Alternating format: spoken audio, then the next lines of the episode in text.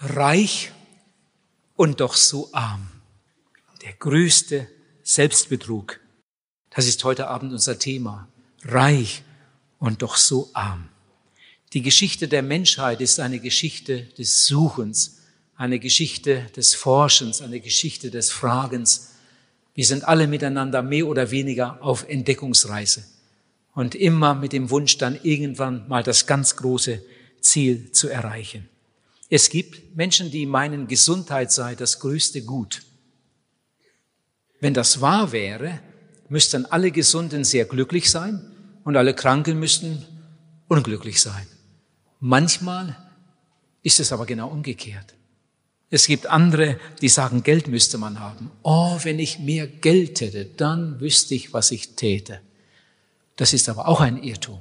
Wie viele Menschen gibt es, die so viel Geld haben, dass sie fünfmal davon leben könnten oder noch öfter? Und einige von ihnen scheiden sogar freiwillig aus dem Leben und hinterlassen einen, einen Brief, da steht dann drin, das Lieben hatte mir nichts mehr zu bieten. Andere meinen, wenn ich angesehen wäre, wenn ich berühmt wäre, das wäre schön. Dann wäre ich ein glücklicher Mensch. Oder wenn ich einflussreich wäre. Man müsste nicht Arbeitnehmer sein, sondern Arbeitgeber. Man müsste nicht einfacher Bürger sein, sondern äh, Minister oder Ministerpräsident eines Landes. Das wäre es. Einfluss müsste man haben. Ihr Lieben, alle diese Ansichten sind aber falsch. Das ist nicht der Weg zu einem erfüllten Leben. Ich möchte heute ein Beispiel aus der Vergangenheit zeigen, eine wahre Begebenheit und von einem Menschen lesen, der gelebt hat hier auf der Erde, der alles hatte, der wirklich alles hatte. Er war sehr reich, steht in der Bibel. Er war ganz bestimmt gesund, denn sonst hätte er Jesus sicher um Heilung gebeten. Er war einflussreich. Er war wahrscheinlich auch beliebt und er hatte sicher viele Freunde.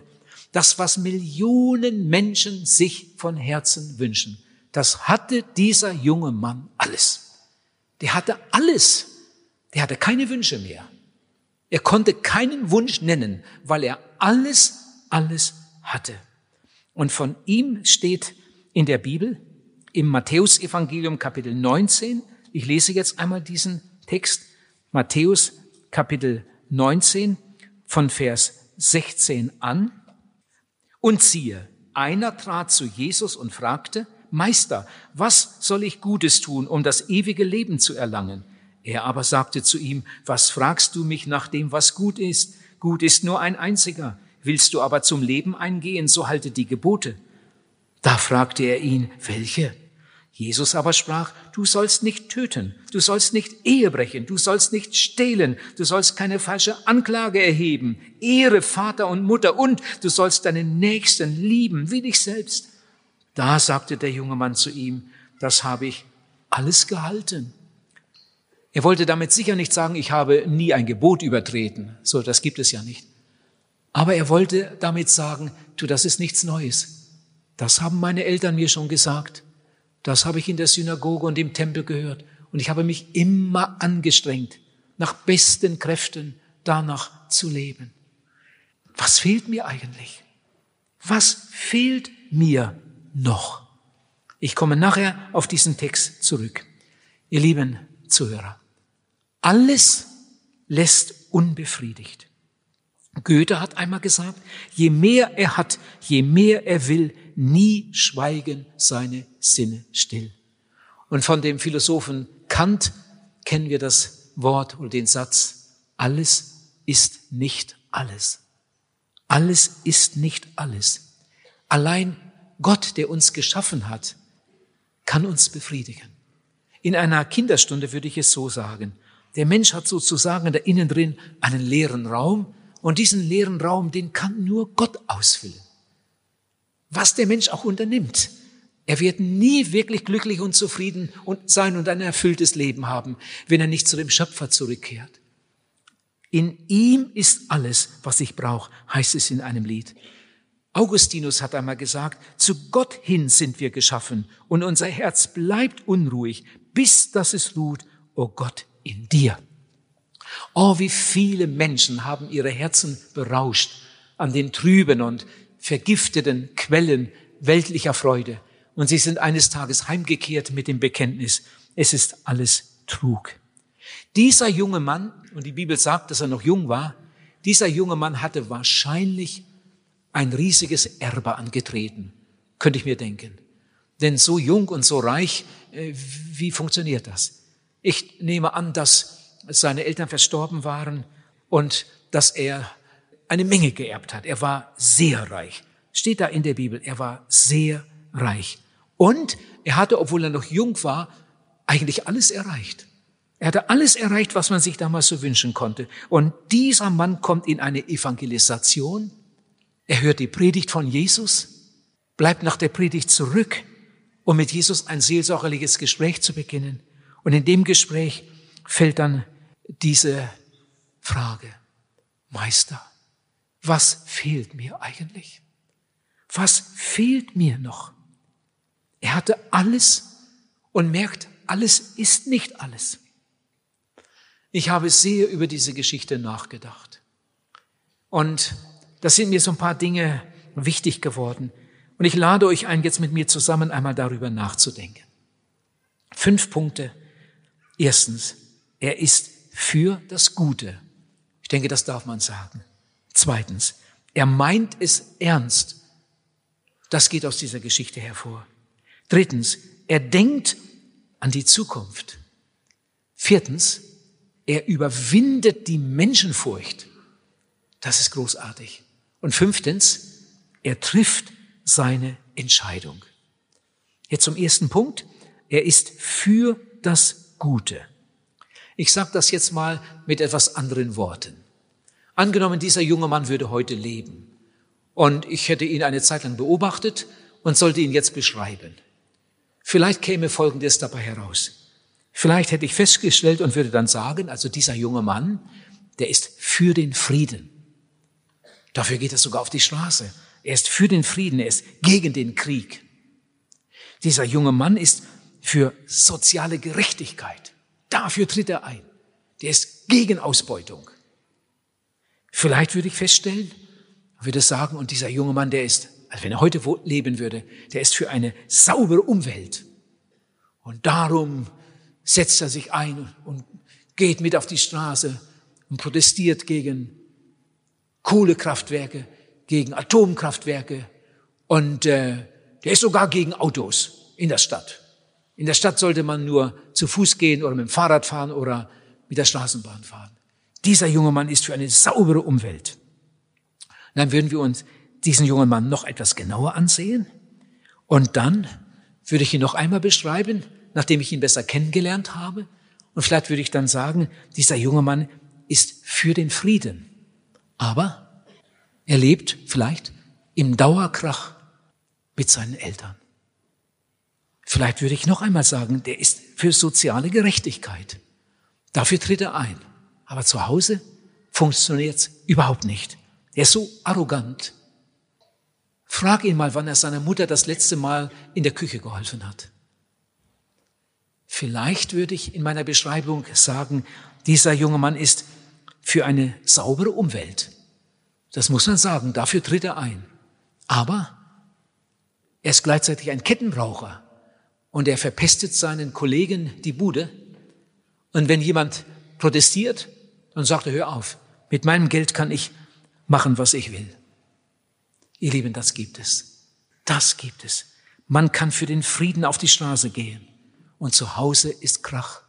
Man kann für soziale Gerechtigkeit eintreten und zu Hause fasst man nicht mit an.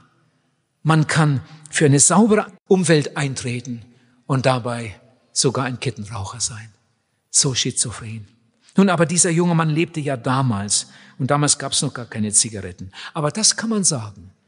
Anhand der Geschichte kann man sagen, dieser junge Mann ist für das Gute. Richtiger Humanist. Jetzt lade ich euch ein, einmal gut mitzudenken. Ihr Lieben, stellt euch einmal vor, sein Wunsch würde erfüllt und es gäbe ab sofort nie mehr einen Krieg. Ich frage jetzt einmal die Kinder unter uns. Kinder, was meint ihr? Wenn es ab sofort nie mehr einen Krieg geben würde, Das wäre schön, oder? Das wäre schön. Das wünsche ich mir auch. Wenn es ab sofort nie mehr einen Krieg geben würde. Was meint ihr Kinder? Wenn es ab sofort nie mehr einen Krieg geben würde, würden dann weniger Menschen sterben? Ihr Lieben, der Krieg erhöht nicht die Todesrate. Es sterben immer gleich viel. Die sterben nur anders. Mein einer Onkel ist im Krieg gefallen an der Ostfront. Und der andere Onkel starb im selben Monat im Krankenhaus in Celle an einer Lungenentzündung. Er war Bauer, er hat auf dem Feld gearbeitet, beim Gewitter ist er richtig durchgeregnet, dann kam die Sonne wieder kräftig durch, dann hat er einfach weitergemacht mit seiner nassen Kleidung. Dann bekam er Lungenentzündung, kam ins Krankenhaus und starb. Der Krieg erhöht nicht die Todesrate. Alle Menschen müssen sterben. Ihr Lieben, ich glaube, darüber hat dieser junge Mann nachgedacht. Es geht um mehr. Es geht um viel mehr. Es geht um die Ewigkeit. In Hebräer 9, Vers 27 steht, es ist dem Menschen gesetzt, einmal zu sterben, danach aber das Gericht. Und wenn man einmal richtig darüber nachdenkt, dann kann einem bange werden. Auch wenn man erst 25 Jahre alt ist oder noch jünger. Dann kann auch einem religiösen Menschen bange werden. Denn Gott weiß alles. In der Bibel steht, es kommt ein Tag, an dem wird Gott durch Jesus Christus alles richten, was Menschen noch so verborgen gehalten haben mögen. Was muss ich tun, sagt dieser junge Mann, der alles hatte, alles erreicht hatte, eigentlich keine Wünsche mehr hatte, der aber denken konnte. Was muss ich tun, um das ewige Leben zu bekommen? Was fehlt mir eigentlich? Ich komme zum zweiten Punkt. Er meint es ernst. Ich glaube, man darf sagen, dieser junge Mann war sehr religiös. Er ging sogar in eine Evangelisation. Und nach der Predigt blieb er sogar zurück und ging in die Aussprache. Und um wirklich ernst genommen zu werden, wählte er auch eine ganz edle Anrede. Er sagt, guter Meister, guter Meister. Nun, es gibt heute Leute, die würden sich ganz ähnlich verhalten, wenn Jesus plötzlich da wäre. Es gibt Leute, die ähnliche Formulierungen haben. Da ist jemand, der sagt also, äh, ich habe Jesus schon, schon immer als ein großes Vorbild gesehen. Und ich habe nichts gegen die Bibel, habe nichts gegen den Glauben. Also Jesus war für mich schon immer ein großes Vorbild. Jemand sagt, Jesus war für mich immer ein Ansporn, ein Ansporn für, für gute Werke. Ein anderer findet lobende Worte für Jesus und sagt, Jesus ist der groß, größte Wohltäter der Menschheit. Das muss man sagen. Jemand sagte mir einmal, Jesus ist der Begründer einer neuen sozialen Ordnung. Wenn wir doch das alle anerkennen würden. Jesus ist der Begründer einer neuen sozialen Ordnung, die die Vaterschaft Gottes und die Bruderschaft aller Menschen verkündigt. Das war ein ganz großer Unsinn. Wer solche Philosophien zu seiner, zu seiner Lebensphilosophie macht, der befindet sich im Paradies der Narren. Ihr Lieben, wir brauchen mehr als ein Vorbild. Wir brauchen Leben. Und das hat dieser junge Mann gemerkt. Ich brauche Vergebung, ich brauche Rettung, ich brauche Leben. Und das wollte er. Darum die Frage, was muss ich tun, um das ewige Leben zu bekommen? Der konnte sich die besten Ärzte leisten, der konnte sich die teuerste Medizin leisten und die, die teuersten Kuren. Aber er wollte mehr. Was muss ich tun, um das ewige Leben zu bekommen? Damit komme ich schon zum dritten Punkt. Er denkt an die Zukunft. Dieser junge Mann denkt nicht nur an die Schule, er denkt nicht nur ans Studium, an den Urlaub, an die Unfallversicherung, an die Lebensversicherung. Er denkt an die Ewigkeit. Und ich habe mich gefragt, wie kam das wohl dazu? In dem Alter, wenn man alles hat, warum beschäftigt sich dieser junge Mann so intensiv mit der Ewigkeit? Warum? Und ich habe dann so bei mir gedacht, wahrscheinlich hat er seinen reichen Vater sterben gesehen. Könnte ich mir denken. Was haben manche reichen Menschen für einen schrecklichen Tod. Wie viele erfolgreiche Menschen gibt es, die im tiefsten Grunde todunglücklich sind. Wie viele gescheite Menschen, die mit dem Leben nicht fertig werden. Wie viele religiöse Menschen gibt es, die nicht bereit sind, Gott zu begegnen. Wir wissen alle, nichts ist so ungewiss wie unser Leben und nichts ist so gewiss wie der Tod. Ich bin ja Mitarbeiter in einem Missionswerk. Wir haben sehr viel Schriftwechsel. Wir versenden auch vieles. Und manchmal kommt Post zurück. Da bin ich wieder einmal im Büro und die Sekretärin hat gerade die Post sortiert. Für mich ist auch etwas dabei. Und dann hat sie zwei auf die Seite gelegt, zwei Briefe. Und plötzlich fragt sie noch, du, vielleicht kennst du die sogar, sind wieder zwei gestorben. Was wir verschickt haben, ist zurückgekommen. Da steht drauf, Empfänger verstorben. Und ich nehme die beiden Briefe und tatsächlich, die eine Person, die habe ich gut gekannt, kann mich noch so gut daran erinnern. Damals während der Evangelisation habe ich in der Familie gewohnt. Ach, jetzt sind sie verstorben. Empfänger verstorben. Ihr Lieben, wir sind alle einmal dran. Und manchmal sind das sogar Leute in den mittleren Jahren. Und irgendwann wird es heißen, Empfänger verstorben. Hast du schon gehört? Die Lydia ist tot. Hast du schon gehört? Der Eduard ist gestorben. Hast du schon gehört? Der Peter ist verunglückt. Hast du schon gehört? Die so und so liegt im Krankenhaus, im Koma. Hast du schon gehört? Ihr Lieben, irgendwann wird man unseren Namen nennen. Irgendwann sind wir dran. Wir sind alle unterwegs und irgendwann kommt der letzte Atemzug. Jede Minute sterben 200 Menschen. Das muss man sich einmal vorstellen. In fünf Minuten sterben 1000 Menschen. In der kurzen Zeit, wo wir hier ein Lied singen, sind 1000 Menschen in die Ewigkeit gegangen. In anderthalb Stunden 18.000 Menschen. Und wenn die Versammlung zwei Stunden dauert, in der Zeit sind 24.000 Menschen in die Ewigkeit gegangen. Und irgendwann bist du dran. Irgendwann bin ich dran. Dieser junge Mann denkt an die Ewigkeit.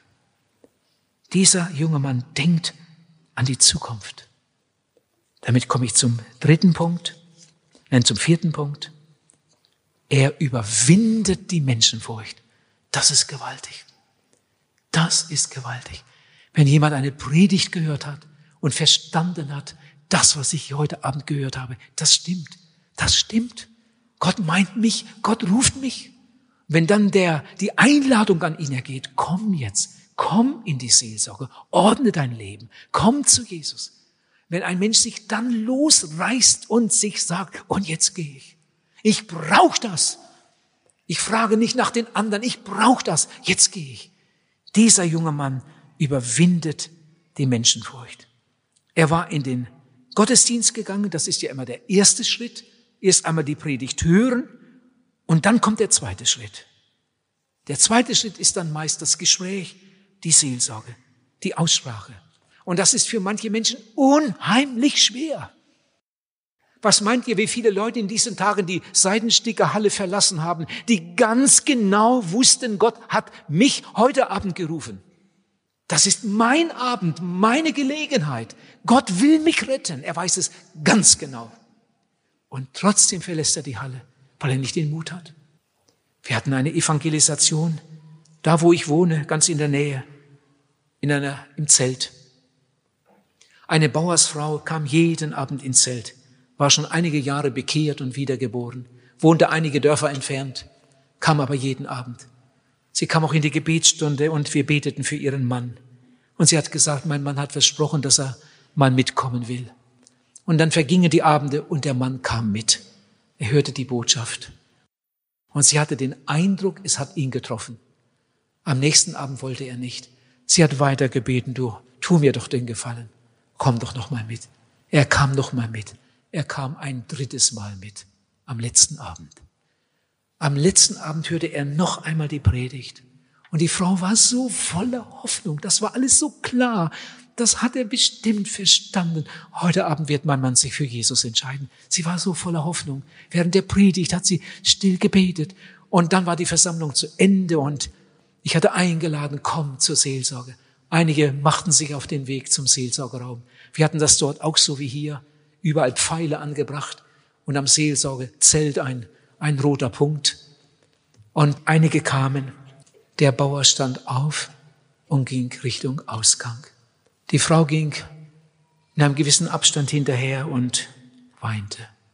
Schließlich war der Mann schon am Auto angekommen und sie kam dann in großem Abstand auch zum Auto, ganz langsam und weinte.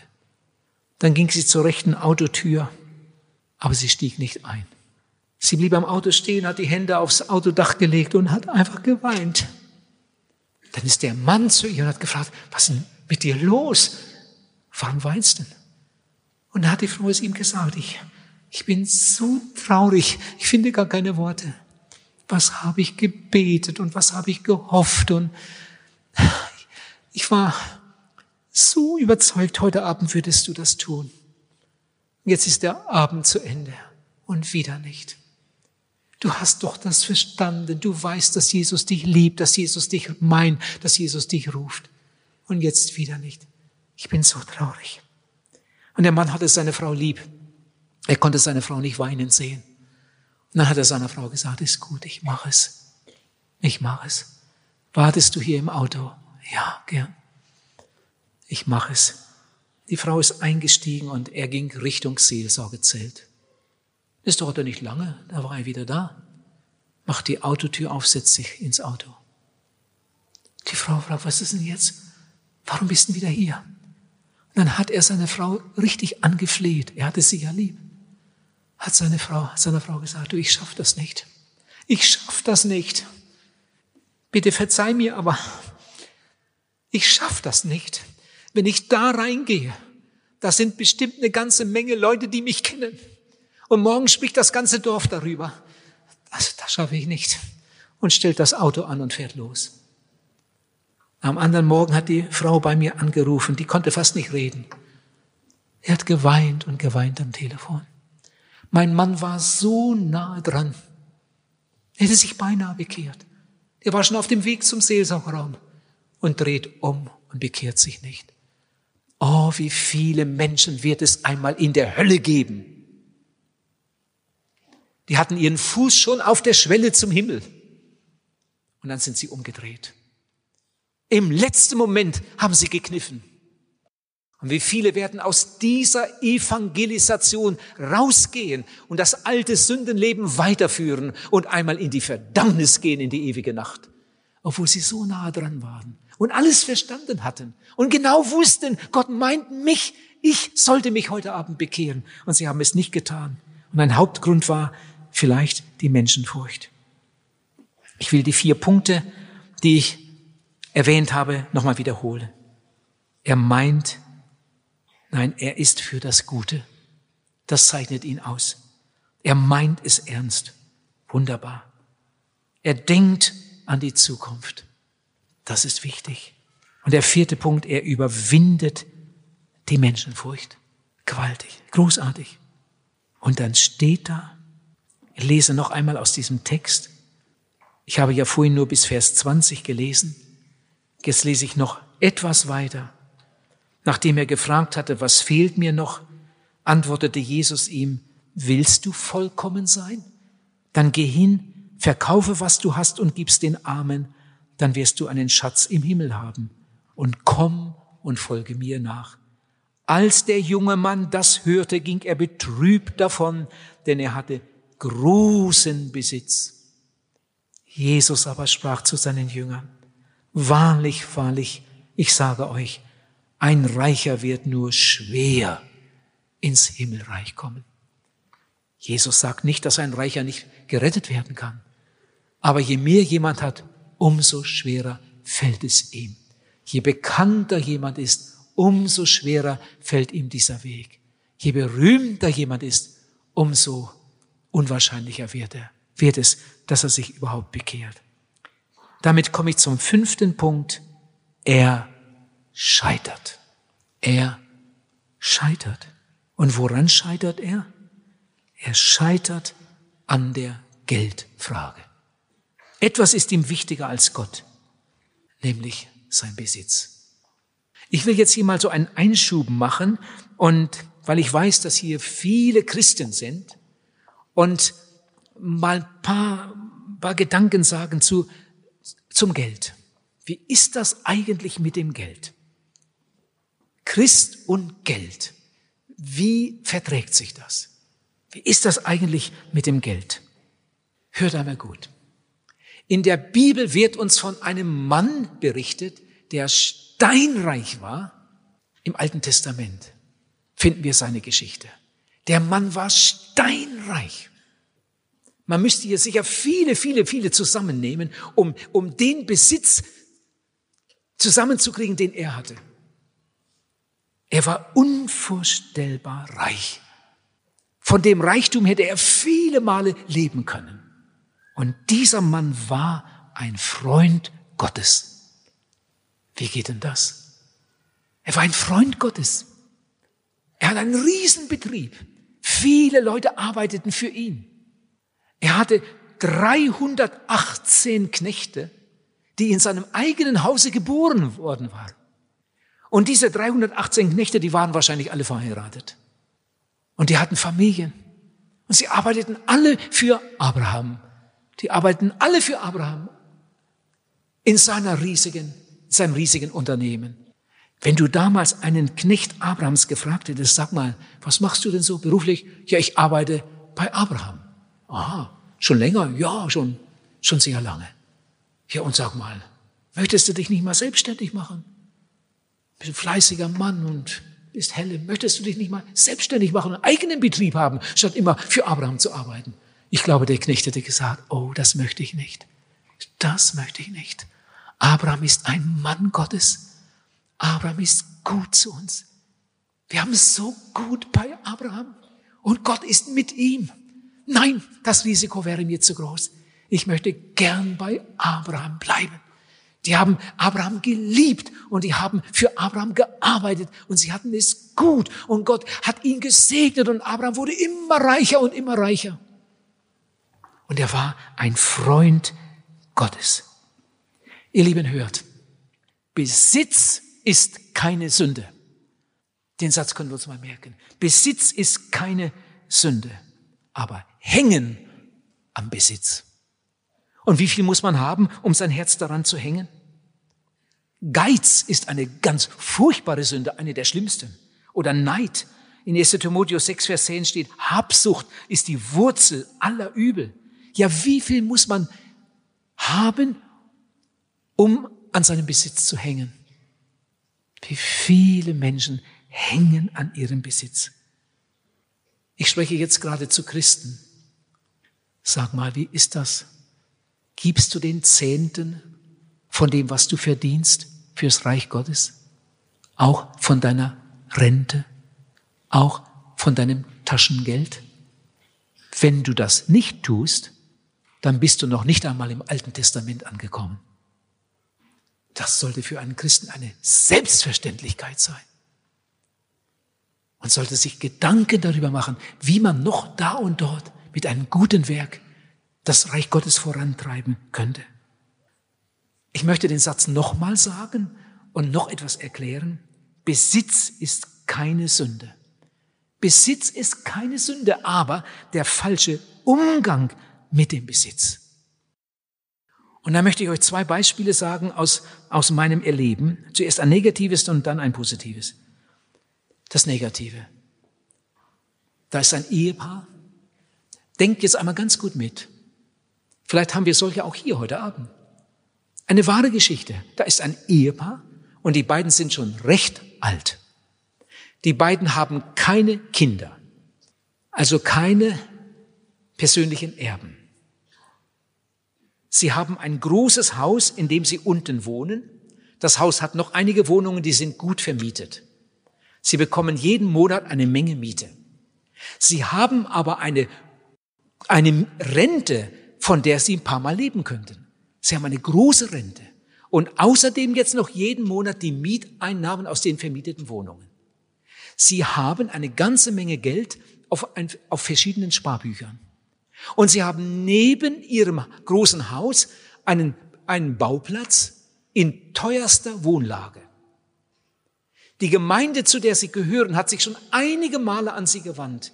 Sie würden so gern dieses Grundstück haben, um dort ein Gemeindezentrum zu bauen. Aber nein, das, nein, das wollten sie noch nicht verkaufen. Nein, das wollten sie noch behalten. Die beiden, und das ist das Traurigste an der ganzen Geschichte, die beiden sind Gemeindeglieder. Die beiden gehören zur Gemeinde. Und so leben sie. Ihr Lieben, weil diese beiden bekehrt und wiedergeboren sind, werden sie einmal ins Reich Gottes kommen. Sie werden einmal mit leeren Händen dort ankommen.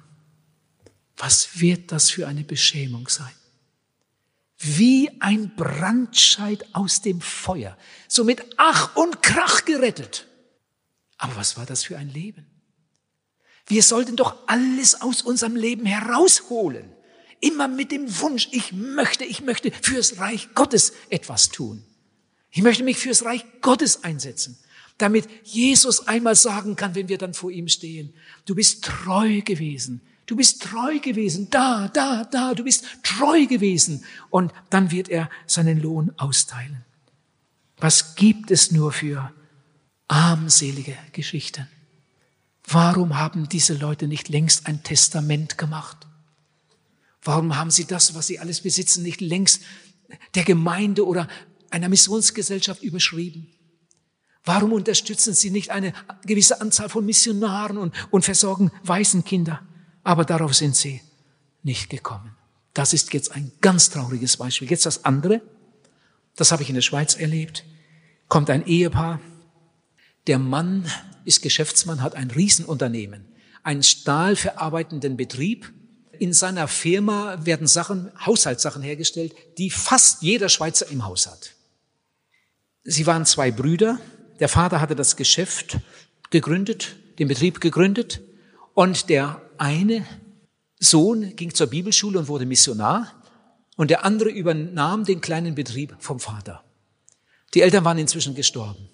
Nun, dieser tüchtige junge Geschäftsmann, der hat sich hochgearbeitet und das war genau die richtige Zeit. Die Wirtschaft boomte und er konnte expandieren, er konnte bauen, vergrößern. Inzwischen hatte er einen richtig großen Betrieb, der in der Schweiz bekannt ist. Dieser Mann kam zu mir, mit seiner Frau. Nach der Predigt, sie hatten ein schweres Herz. Sie verdienten viel Geld. Und sie hatten gerade den Bruder in der dritten Welt auf dem Missionsfeld besucht. Der Bruder macht da so eine gute Arbeit. Unter schwierigsten Verhältnissen arbeitet er da. Aber sie haben ein Kinderspeisungsprogramm, sie haben eine Schule gegründet, aufgebaut und sie haben eine Krankenstation und sie evangelisieren und Menschen kommen zum Glauben und da und dort entstehen Gemeinden. Sie hatten gerade den Bruder, den Schwager dort besucht und das alles miterlebt, was Gott da draußen tat. Und dann kamen sie zurück und was tun wir? Nun, er war in der Gemeinde. Er war in der Gemeindeleitung mit. Er predigte sogar manchmal. Er tat Seelsorge. Und sonst war er eben Geschäftsmann. Und dann hat er mir gesagt, irgendwie habe ich meinen Bruder beneidet, wie Gott den da draußen gebraucht. Und ich bin hier und produziere Haushaltsartikel. Am liebsten würde ich das alles verkaufen und das Geld in die Mission geben und auch Missionar werden. Und nun wollte er von mir wissen, was er tun sollte. Ja, das ist gar nicht so einfach. Nachdem ich das alles so gehört hatte, habe ich gesagt, ich habe so einen gewissen Eindruck, was Gottes Wille sein könnte. Aber ich will dich da jetzt nicht beeinflussen. Aber ich verspreche euch, dass ich für euch bete. Ich werde jetzt eine Zeit lang öfter für euch beten, dass Gott euch Weisheit schenkt, dass ihr seinen Willen erkennt und das Richtige tut. Und Schließlich, wir haben noch zusammen gebetet und haben uns verabschiedet. Und dann verging eine gewisse Zeit, ich kam wieder in die Gegend und dann trafen wir uns wieder und ich sah, die sind immer noch im Land. Und dann kam es zu einer Begegnung, zum Gespräch und ich fragte, wie ist das eigentlich damals weitergegangen? Und dann sagt mir der Mann, wir haben gerade eine Filiale eingeweiht, einen hochmodernen Produktionsbetrieb in einer anderen Gegend. Erzähl mal, wie kam es dazu? Und dann hat er es mir gesagt. Sie haben so viel gebetet. Sie waren bereit, alles aufzugeben und in die Mission zu gehen. Sie haben viel gebetet. Und dann sagt er mir, Gott hat es uns gezeigt. Er hatte keine laute Stimme gehört, aber er, Gott hat es ihnen gezeigt. Er hat erkannt, Gott hat es ihnen gezeigt. Den Bruder hat er in die Mission gesandt und er tut da eine großartige Arbeit da draußen. Und den anderen Bruder hat er in die Wirtschaft hineingesteckt, um Geld zu verdienen. Und er verdiente so viel Geld. Und darum konnte er so viel fürs Reich Gottes tun. Die Missionsarbeit da draußen, die geht ja hauptsächlich darum so gut, weil er so viel dafür tut. Und er sagt mir, wir haben gerade wieder einen Geländewagen auf den Weg gebracht. Und der Geländewagen kostete damals fast 100.000 Schweizer Franken. Wir haben gerade wieder einen Geländewagen mit allem möglichen Hydraulik und, und Winde und was weiß ich was alles auf den Weg gebracht für die Mission. Wir arbeiten für die Mission. Nur nicht da draußen, sondern hier. Sie arbeiten für die Mission. Sie leben eigentlich ganz einfach. Und immer wieder mit dem Gedanken, wie können wir helfen? Wo können wir helfen? Wir wollen das Reich Gottes fördern. Ihr Lieben, das ist jetzt das positive Beispiel. Solchen Leuten begegnet man manchmal auch. Wie machst du das? Wie machst du das? Pastor Kemner sagte einmal, beneide nie einen Reichen. Zuerst wusste ich nicht, auf was er hinaus wollte. Wie meint er das? Beneide nie einen Reichen. Der Satz war noch nicht zu Ende. Er sagt, er hat ungeheuer viel zu verantworten. Und es gibt nicht so viele Reiche, die das schaffen, im Willen Gottes zu leben. Wie viele Menschen gibt es, die verdienen fünfmal so viel, wie sie eigentlich haben sollten. Zehnmal so viel oder noch mehr. Und dann schau mal und frag mal, was sie damit tun, wie sie damit umgehen. Ihr Lieben, Besitz ist keine Sünde, aber hängen am Besitz. Besitz ist keine Sünde, sondern der falsche Umgang mit dem Gesetz. Wenn du die Möglichkeit hast, dich zu verbessern im Betrieb, dann nimm das wahr.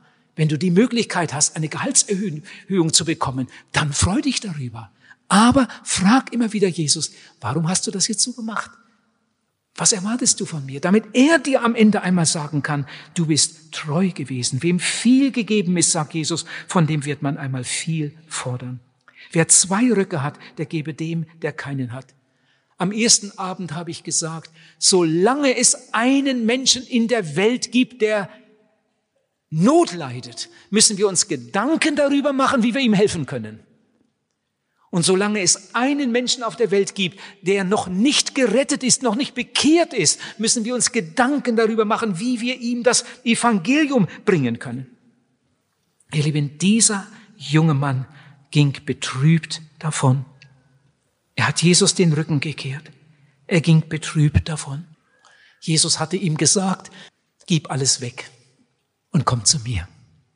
Wisst ihr, dass das die einzige Stelle in der Bibel ist, wo Jesus von einem Menschen erwartet, dass er alles weggibt? Das gibt es sonst nicht. Wenn sich jemand bekehrt, dann sagt Jesus nicht, und jetzt verschenk alles, jetzt gib alles weg. Das sagt er fast nie.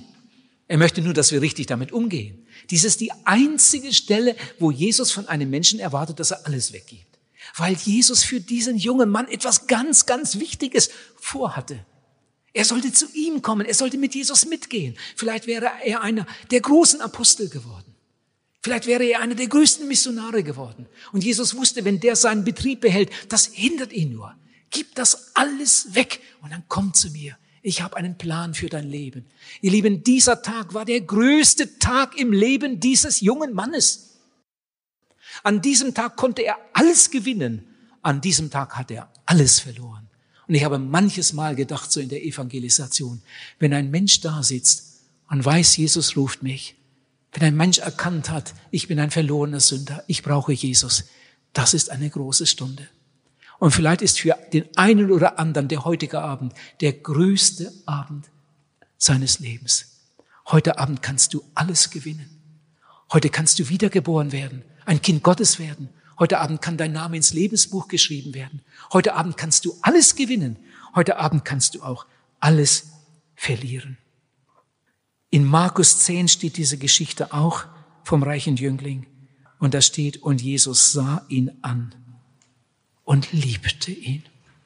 Aber er ging betrübt davon. Er ging betrübt davon.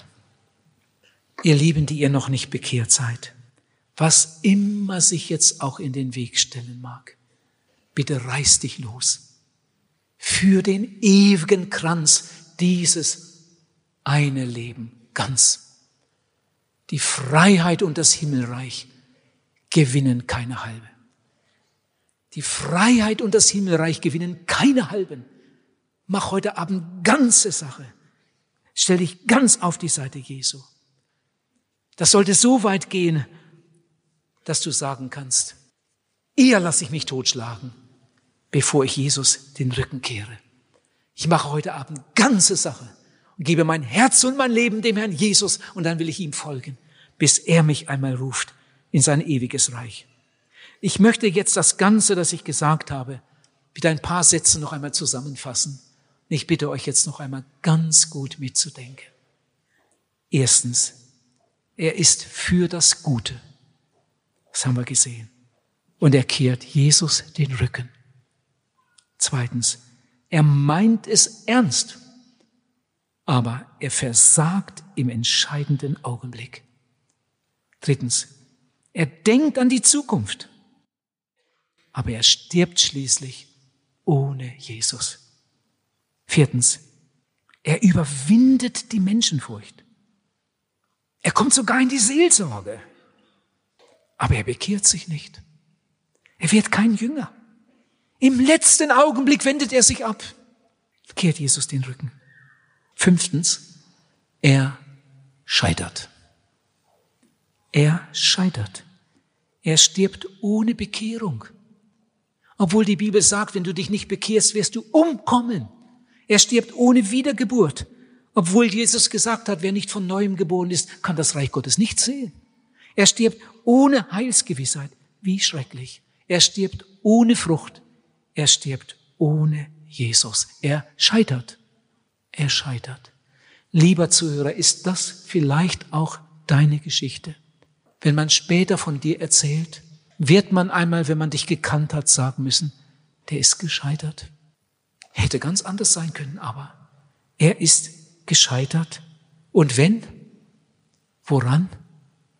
Vielleicht auch am Geld oder an einer Freundschaft oder an der sexuellen Unreinheit oder an der Menschenfurcht? Ihr Lieben, die größte Tragödie hier auf der Erde ist nicht die Sünde. Dafür ist ja Jesus gestorben. Die Liebe Gottes ist größer als die größte Schuld. Die größte Tragödie ist nicht die Sünde, sondern wenn man die Gelegenheit verpasst. Was hatte der Mann für eine Gelegenheit? Aber er hat sie nicht wahrgenommen. Was hast du schon für Gelegenheiten gehabt? Und heute Abend hast du wieder eine großartige Gelegenheit. Jesus ruft dich. Was machst du mit dieser Gelegenheit? Wird man einmal sagen müssen, er ist gescheitert. In den Augen anderer war er ein ganz guter Mensch, ein erfolgreicher Mann. Aber in den Augen Gottes war sein Leben eine einzige Katastrophe. Was unser Leben am Ende wert war, das kann man am besten auf dem Krankenlager oder auf dem Sterbebett sehen. Ich habe schon manches Mal an Krankenlagern gestanden und auch schon ein paar Mal an Sterbebetten von reichen Menschen. Und einige Male war ich erschüttert, erschüttert und war nur dankbar, dass ich nicht in seiner Haut steckte. Was dein Leben am Ende wert ist, das wird man einmal auf dem Sterbebett sehen. Was nimmst du dann mit? was unser Leben am Ende wirklich wert ist, am Ende wirklich wert ist, das wird man einmal im Gericht Gottes sehen. Ihr Lieben, und jetzt denkt noch einmal ganz gut mit. Dieser reiche Mann, von dem ich jetzt gelesen und geredet habe, dieser reiche Mann hat wirklich gelebt. Der hat hier auf der Erde gelebt. Die Bibel berichtet hier von einer Begegnung Jesu mit einem Mann damals. Das ist eine, eine wahre, erlebte Begebenheit. Irgendwo, irgendwann ist er gestorben. Und, und dann ist er begraben. Jetzt wartet er, wie alle Gestorbenen, auf die Auferstehung. Wenn ein Mensch seinen letzten Atemzug getan hat, dann ist ja seine Geschichte nicht zu Ende. Die Bibel sagt, dass alle Menschen, die gestorben sind, seine Stimme hören und sie werden wiederkommen. Gott wird nicht fragen, ob das ihnen passt. Das steht schon im Alten Testament, dass alle, die im Staube liegen, auferstehen. Die einen zum ewigen Leben, die anderen zur ewigen Schmach und Schande. Jesus sagt, Alle, die gestorben sind, werden seine Stimme hören und sie werden hervorkommen. Die einen zum ewigen Leben, die anderen zum ewigen Verderben. Dieser junge Mann wird auferstehen. Das ist noch nicht so weit. Noch wartet er. Dieser junge Mann wird auferstehen am jüngsten Tag. Und dann wird er vor dem großen weißen Thron stehen, vor Jesus. Die Bibel lehrt uns, dass Jesus einmal die Welt richten wird. Dann wird er vor dem großen weißen Thron stehen. Ich habe da so lange drüber nachgedacht, wie, wie muss das schrecklich sein? Vielleicht wird er dann rufen, vielleicht wird er fragen, Meister, guter Meister, du kennst mich doch. Du kennst mich doch. Ich war doch damals in der Versammlung. Ich weiß noch genau, über was du gepredigt hast. Ich bin doch sogar noch zurückgeblieben. Ich hatte doch noch ein Gespräch mit dir. Ich habe doch gefragt, äh, was man Gutes tun muss. Und dann hast du mir da auch etwas erklärt und das ging alles so schnell und, und ich wollte noch mal darüber schlafen und, und, und ich hätte dich ja gern noch mal gehört, aber äh, du bist ja weitergezogen und ein paar Tage später oder ein paar Wochen später haben sie dich ja getötet und da warst du nicht mehr da. Guter Meister, du kennst mich doch. Und Jesus wird sagen, geh von mir mir, du Verfluchter, in das ewige Feuer. Dich habe ich nie erkannt. Ihr Lieben, das sind Bibelstellen. Das sind Bibelstellen. Jesus ist doch kein Hampelmann. Gott ist doch kein Hampelmann, der uns ein ganzes Leben lang nachläuft und uns eine Gelegenheit nach der anderen gibt und dann am Ende nochmal wie ein Bettler ankommt und sagt, jetzt gib mir doch endlich dein Herz. Er macht uns das Angebot der Vergebung, das Angebot der Errettung. In seiner großen Liebe geht er so weit, dass er bereit ist, dir alles zu vergeben. Er hat sogar sein eigenes Blut und Leben gegeben auf Golgatha. Aber wehe, wenn du nicht darauf eingegangen bist. In der Bibel steht, es ist schrecklich, in die Hände des Richters zu fallen. Es ist schrecklich, in die Hände des Richters zu fallen. Hört mal, dann werden sie sagen, wenn der Hausherr aufgestanden ist und die Tür verschlossen ist und sie werden draußen stehen und rufen, Herr, Herr, mach uns auf, dann wird er euch antworten, ich weiß nicht, woher ihr seid. Manche werden sagen, aber wir haben doch mit dir gegessen, wir haben mit dir getrunken, wir war, du hast uns auf den Straßen belehrt. Und er wird zu ihnen sagen, ich weiß nicht, woher ihr seid. Weicht alle von mir, ihr Übeltäter. Da wird Heulen und Zähneklappen sein, wenn ihr sehen werdet, wie Abraham Isaac, Jakob und die Propheten im Reich Gottes sind, ihr aber hinausgestoßen seid. Ihr Lieben, ich sage es noch einmal. Gottes Liebe ist größer als die größte Schuld. Und er ist bereit, dem größten Sünder zu vergeben, aber er muss kommen. Er muss kommen. Deine Entscheidung ist entscheidend. Wenn du in diesem Leben dein Herz öffnest, für ihn wird der Himmel offen sein. Wenn du in diesem Leben dein Herz verschließt für ihn, dann wird der Himmel für dich verschlossen sein. Manchmal, wenn ich so unterwegs bin und da so in der Nähe ein Friedhof ist, dann gehe ich auch gern mal über den Friedhof. Das mache ich öfter. Dann gucke ich mir mal so die Grabsteine an und lese mal, was da alles so draufsteht. Meist steht da auf alle Fälle der Name und Geburtsdatum und Sterbedatum. Manchmal steht auch noch ein Spruch darunter und wie gut dieser Mensch war. Manchmal auch eine Bibelstelle. Ich habe so gedacht, wenn ich für diesen, für diesen Mann hier einen Stein aussuchen sollte, einen Grabstein, und ich sollte auch wünschen, was darauf geschrieben wird, dann würde ich sagen, nun auf alle Fälle der Name und Geburtsdatum und Sterbedatum. Und dann sollte man da ganz groß unterschreiben, er scheiterte. Er scheiterte. Und wenn genug Platz wäre auf dem Grabstein, dann würde ich da noch raufschreiben lassen, er war angesehen, er war beliebt, er war gebefreudig. Und wenn er heute gelebt hätte irgendwo Vielleicht könnte man noch rausschreiben, er war getauft als Kind und er war konfirmiert und er glaubte an Gott. Er ging auch oft in die Kirche. Er hat sogar mitgeholfen. Aber das Wichtigste hat er nicht erlebt. Er starb ohne Bekehrung. Würde ich alles darauf schreiben. Er starb ohne Bekehrung. Er starb ohne Wiedergeburt. Von Gehorsam und Heiligung in seinem Leben keine Spur. Und vielleicht unten noch einmal, er scheiterte. Er scheiterte. Das wäre die richtige Inschrift. Ihr Lieben, er war, ich sage es noch einmal, für das Gute. Er war sehr religiös. Er dachte, über die Ewigkeit nach. Er ging sogar in den Gottesdienst. Er ging sogar in die Evangelisation. Und so ging er seinen Weg und starb ohne Bekehrung, ohne Entscheidung für Jesus. Und wie machst du das?